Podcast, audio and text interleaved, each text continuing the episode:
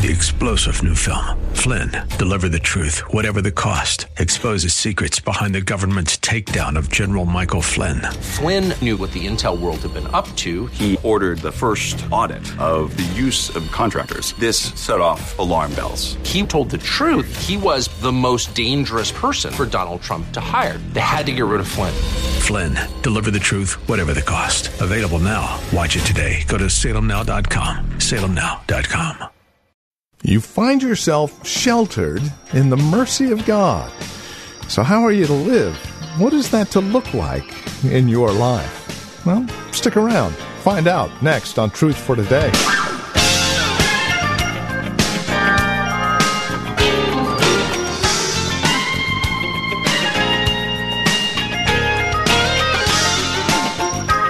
Hi there. Welcome. This is Truth for Today. Pastor Phil Howard takes us back to Romans chapter 12, verses 9 through 13. How the people of mercy are to live. The Apostle Paul has some specific ideas, and he lays them out for us here in the passage before us. Take the time to join us today. If you ever wondered what your life is to look like in light of mercy, well, this program's designed just for you. Here's Pastor Phil Howard with today's broadcast of Truth for Today. Now to him who is able to establish you by my gospel. And uh, I want to deal with uh, an overview of where we've been in the book, highlighted, but answer this question What is there about the gospel that establishes people? What establishes them? And uh, I think being in pastoral ministry, there's sometimes as many unsettled people in the church as out of it. Some people that you never get the sense they're established, that they they've got deep roots. Or uh, uh, we used to sing a song, "I shall not be moved." You've got this feeling nothing makes them waver, and uh, it's quite interesting what uh, Paul says here. He's convinced that the gospel he has preached and explained in Romans will establish you for every season of life death, loss of goods, loss of relationships. No matter what, the gospel will establish you. And uh, I believe, it's my belief and understanding that Romans is the exposition of what the gospel is. Uh, 1 Corinthians 15 gives us three facts about the gospel Christ died for our sins, was buried, rose again, and then he was seen of many witnesses. And some, I think, and as I've seen it, have grown up with that formula. That's the gospel. No, that, that's in a capsule. He calls it the gospel, but unless you unpack it, unless you, uh, what are the implications of it? And Romans un, just unleashes it. I often think of uh, some formulas for being saved. They're kind of like the combination to the safety deposit box, but they're not the treasure. Uh, we're not saved by formulas, we're saved by a person. And there's certain facts that are revealed to us that lead us to a person, but unless you can know the facts and never get the person. I mean, how many of you knew the facts of the gospel because you grew up in the church, but were not a Christian for years? Did you ever just know the facts? Christ came, Son of God, died, buried. Sure, we knew facts, but that doesn't put you in the family. Because what the gospel ultimately, its goal is, is to give you God, not a formula. It wants to give you the object you believe in, Jesus Christ. And so, I want to look at uh, three things today as we wrap up, basically verses 25 to 27. What is it about the gospel that establishes you? And I'm going to review what he has said. I'm not going to go into detail because I've been detailing for two years. And then I'm going to uh, try to just address the issue what was mysterious about the gospel? He said it was a mystery. Uh, what was mysterious about it? And finally, uh, the uh, maybe most obvious answer who in the world is the gospel for? Is it for angels? Is it for demons? or is it for uh, self righteous people? Who did he intend it for? Um, let's just take the journey, okay? Um, what is it about the gospel that establishes people? All world religions, if you ever read C.S. Lewis, The Abolition of Man, the end index he has there, he goes through world religions and lists their ethical system. And you'll be amazed that uh, apart from the Ten Commandments in Judaism, uh, you'll have ethical systems in many cultures that say, don't kill, uh, don't commit adultery, uh, don't steal. Ethics, ethics abound in world religion. The ought to's, how we ought to behave. But what sets Christianity apart is not its ethics, it's how to be right with God. And it addresses the issue of our sins. That no matter what ethical system you belong to, you fail to keep it. Whether you're in Judaism, whether you're in Islam, whether you're in Christianity, none of us here have kept all the rules we say are right. We have broken many of them, if not all of them. And when we're really honest, uh, there's no ethical system that we'd get an A on. And James says if you offend in one part, you're guilty of all. So God's got us. We're guilty. But Christianity deals with this issue, and it's, uh, it says it wants to deal with our sins. And so what it does, look in 116. The theme of the book is 116 of Romans. Turn there. It's way back from where we've been. I'm not ashamed of the gospel because in this gospel is the power of God for the salvation of everyone who believes. Now, it doesn't save you from drowning in a swimming pool. The word salvation is the Hebrew word, has the idea of shalom, uh, well being, deliverance. Uh, and so he says, this gospel is God's means of delivering everyone who believes. Delivering us from what? Delivering us from our state as sinners. Deliver, because every religion as a whole has some system of atonement. Okay, I blew it. How can I still approach this God? I know He's angry. I know He's not pleased with me. How do you get back? And so they got offerings to the gods, lambs, bullocks, on and on. And so he says, in the gospel is God's power that brings us salvation, deliverance from our sins, and it's offered to everyone who believes, and it started with the Jew first. And then it extended to the Gentile world. Now, what's in the gospel? A righteousness from God is revealed. A righteousness that is from faith, from first to last, just as it is written, the righteous will live by faith. This is radical. How can I be right with God? Uh, by bringing a sacrifice? No. By keeping the Ten Commandments? No. The righteousness that God has comes to us in the gospel, and the gospel is good news about Christ, and it's not good news about you. You're a sinner. You need good news. The good news is that Christ has done something about what's wrong with you. And what Christ has done, he has borne God's wrath against you. Verse 18, 118 says that God is angry with what's going on in the world. The wrath of God is being revealed from heaven against all the godlessness and wickedness of men. So we've got this angry God. Now, there's nothing that offends modern man more than the idea that God could be angry or that God has wrath because that is not a sophisticated, that's kind of a hangover from a barbarian. Who are you to say God's angry? God's love. God's loving.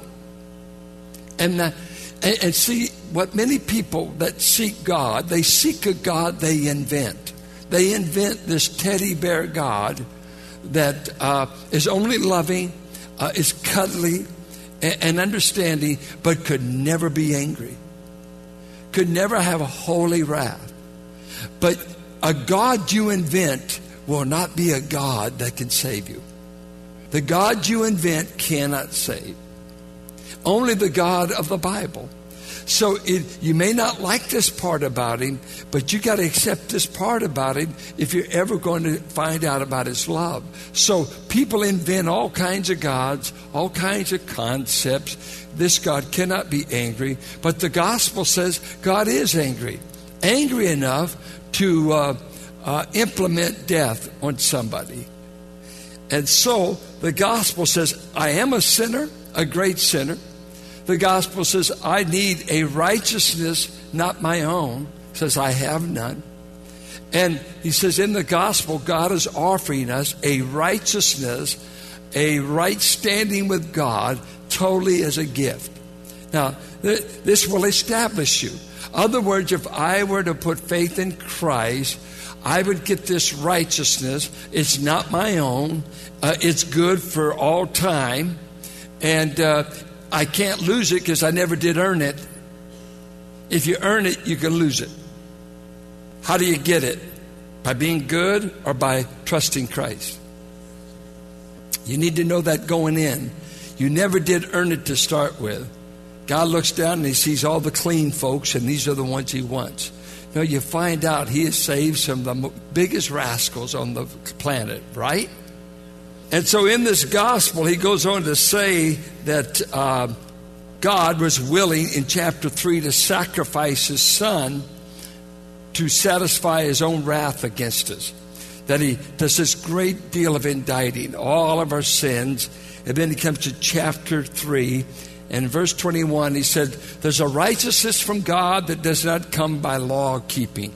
And this was right to the Jews who said, if I keep the Torah, if I can keep Sabbath, if I can obey Moses, I will guarantee myself a place. And he said, No, no, I've just told you we've all blown it, Jew and Gentile alike. What God has done, He's entered in the human race in the person of Christ, and Christ Himself will be the only thing that can satisfy God's anger against us. And he does that by the sacrifice of himself. And, and this is beautifully fits in, I think, with probably Judaism's maybe favorite story, uh, the willingness of Abraham to offer Isaac. Go up to Mount Moriah, put your son on the altar, raise the knife, and he gets ready to do it. And in his heart, according to the Bible, Abraham already plunged the knife. He was going to do whatever God said. And what happens right in the middle of it? God steps in. No, no, no, don't do it. There's a sacrifice caught in the thicket. Abraham declares, Yahweh Jireh, this God provides. And the dad escaped what God would not allow himself to escape, so that he will say, I will not spare my son like I let Abraham spare Isaac. And you go right through the Old Testament.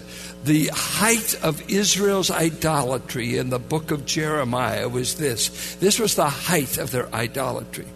They were offering their firstborn sons to Moloch. And Jeremiah the prophet is weeping and says, How can we do this? And he says something. You're offering your sons to another idol something that never entered my mind as God to ask you to do for me. Think of that. God never has asked for any of you to give up your firstborn son to be saved. But it's exactly what God did. He gave up his firstborn for us, but he would never ask you to do it. So, what Abraham was able to escape, God the Father says, I won't spare my son. I'll carry through. So, the gospel says the price has been paid by one greater than myself, uh, one that went beyond any love I could ever show.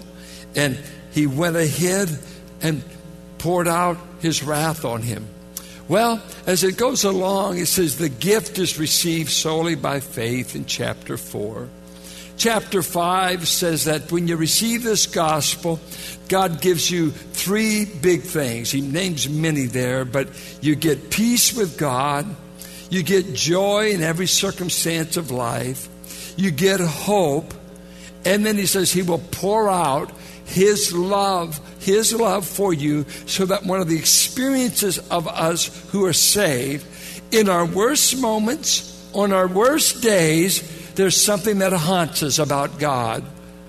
We can feel loved in the midst of our greatest failings. Because he said he has gushed the love of God abroad in our heart, Romans 5 5.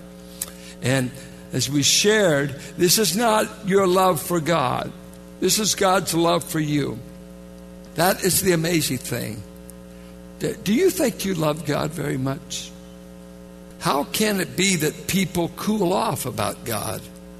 Why is they get cranky? They don't want to pray. They don't want to read the Bible. And, and some days you know the only way you're going to be victorious is just stay in bed. I mean, you're cranky as soon as you open your eyes. She hasn't done anything yet. That one woman, she went down to the lobby and they said, uh, Did you wake up cranky yet? She said, No, I let him sleep in. Uh, you know, some of you are just, you're just cranky by personality. You're, you're down. And there's some days you got to be honest. You're not loving God or your neighbor. No, no, no, no. We're all like yo yos, up and down, up and down.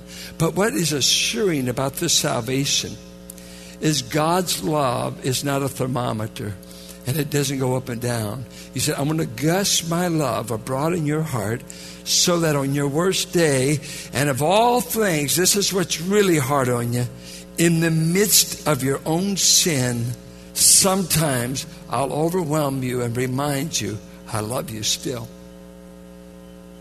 This comes with our salvation.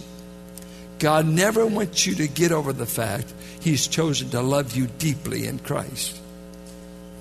It's here all the time, in spite of whether you gave in the offering or not today. If some of you want to make up for it, we'll meet you in the back here. Uh, in spite of uh, what your week was like, in spite of how you treated husband, wife, kids, cats, dog. No, the love of God is a part of our salvation, and that may not mean more, much to you, but people who have never been loved, people who have been abused much of their life, people who have been slaves, people who have been sex slaves, people who've been this and that, to all of a sudden find out the gospel says you're loved. Not for what you did for God, not for your good works. You're loved because God loves.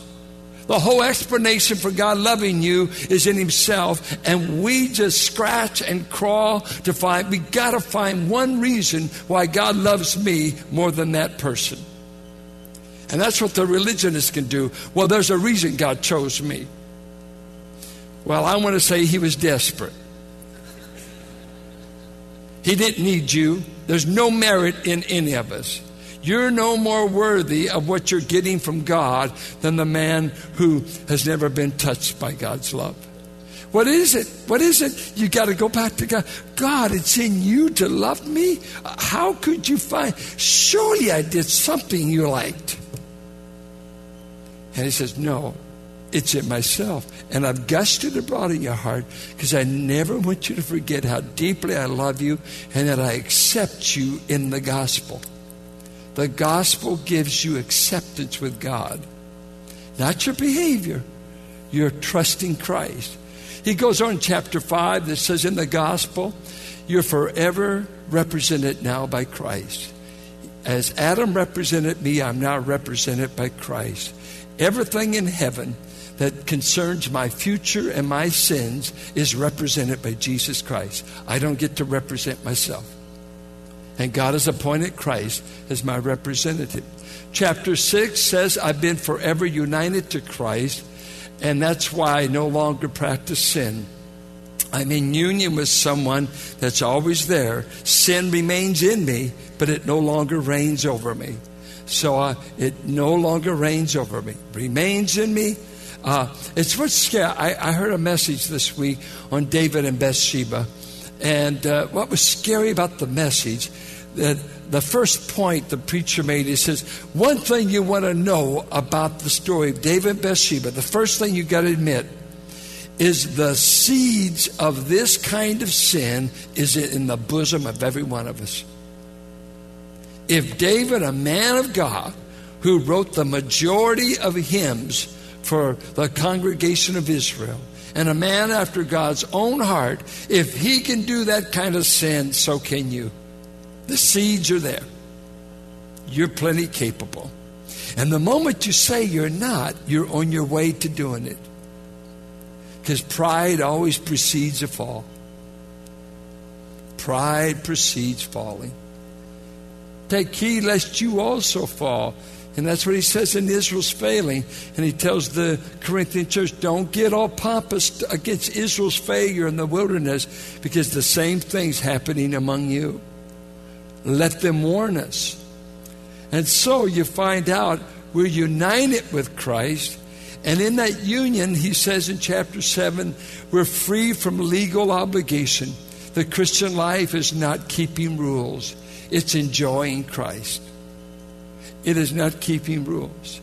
If you think that's what Christianity is, is we've got this list every day we consult 18 things I have to do today as a Christian. No, no, no, no. I, I wake up each day, I get to enjoy God. All obligations have been met. Have you ever paid off a note? Have you ever paid off a debt? What's really bad if it was a friend or a family member but there is a liberty when you make that final payment. All right, I'm free. We can have a relationship now, not because I owe you money. That's what. Don't usually, if you can, don't borrow money from people you like to continue the relationship with. That's why it's easier to deal with a banker you don't like anyway. Because, you know, family, you're stuck with them. But it's real good. The interest they give you is real good. But it's wonderful to have a relationship with someone you feel all obligations have been met. And when you meet with God, when you want to pray, do you come in there? My God, I know, I know the debt's out. I've been meaning to pay you. I want to get better. I want to. Instead, he says, "Come boldly." He says, "Lord, I'm so glad the debt's paid. I'm your son. Hello." He says, "Come boldly." Come boldly, no shame. Don't come groveling. That would be an insult to the cross for you to grovel into the presence of God. I come boldly because I come on the basis of a new and living way, the blood of Christ that opened up the curtains of heaven. I've got access. I'm a son, not a debtor. And you must know that. You're not a debtor, you're a son. And so you come with boldness and we all are aware of our. Why did we need Christ? Because everything was all right? Why no? Just cash in on it. Cash in on it. I had a friend of mine one time tell me, said, Boy, don't you find sometimes when you come to prayer, you just feel so unworthy and, and, and you this and that. And, and, and then I, I just, in the moment, I just used a non not a good, well, it wasn't too bad. You've heard me before, but I, oh, Get over it. Get, get in there and claim everything he died for. Get, you ought to get on your knees. You ought to put an empty cross somewhere. And when the devil's accusing you, just say, Hey, devil, there's where my sins are. Go talk to him. I'm free. Are you? This is why it establishes you. Working our way through Romans, this is Truth for Today with Pastor Phil Howard. We trust today's broadcast has been enlightening, and especially as we see our desperate need for the gospel. As we conclude our time together today, we would invite you to contact us if you have questions, comments about the broadcast. Maybe you have a question about your own walk and relationship with the Lord, or a prayer request. We'd love to hear from you. Please get in touch with us today. No, we have a couple of ways to do so. The easiest might be simply visiting our website, truthfortodayradio.org. You can drop us an email. We have other means of contact that you'll find there at truthfortodayradio.org. We also have a lot of resource materials available for your growth and relationship with Christ. Our design and desire is to see that you grow in Christ, grow according to His knowledge and grace. Any way we can help, well, that's why we're here. So stop by truthfortodayradio.org or simply give us a call. 855 833 9864. Again, you can reach us at 855 833 9864. Please bear in mind as you contact us that this is a listener supported ministry. As you link arms with us financially, we're able to continue the ministry here on this radio station. Prayerfully consider how you might get involved in the ministry of Truth for Today, won't you? 855 833 9864 or write to us. Our address is 1511 M. Sycamore Avenue, Suite 278, Hercules, California. The zip code is 94547. And that website, once again, truthfortodayradio.org. It is a pleasure spending time with you in God's Word. We trust we'll see you next time we get together for another broadcast of Truth for Today with Pastor Phil Howard.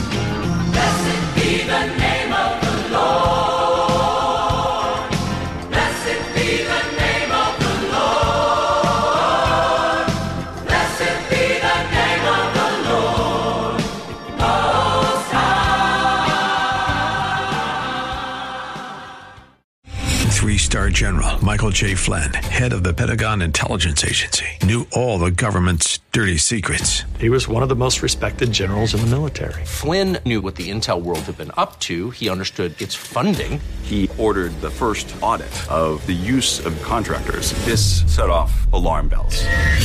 The explosive new documentary, Flynn, Deliver the Truth, Whatever the Cost, uncovers the facts behind this scandal. Flynn told the truth. He was the most dangerous person for Donald Trump to hire. I find out the worst enemy that I'm going to face in my life is right here in America. They took my assessment and they wanted me to change it. And I was like, I'm not changing it. They had to get rid of Flynn. With in depth interviews, archival footage, and never before seen personal records of the man behind the headlines. I just felt like I was drowning. Flynn, deliver the truth, whatever the cost. Available now. Watch it today. Go to salemnow.com. Salemnow.com.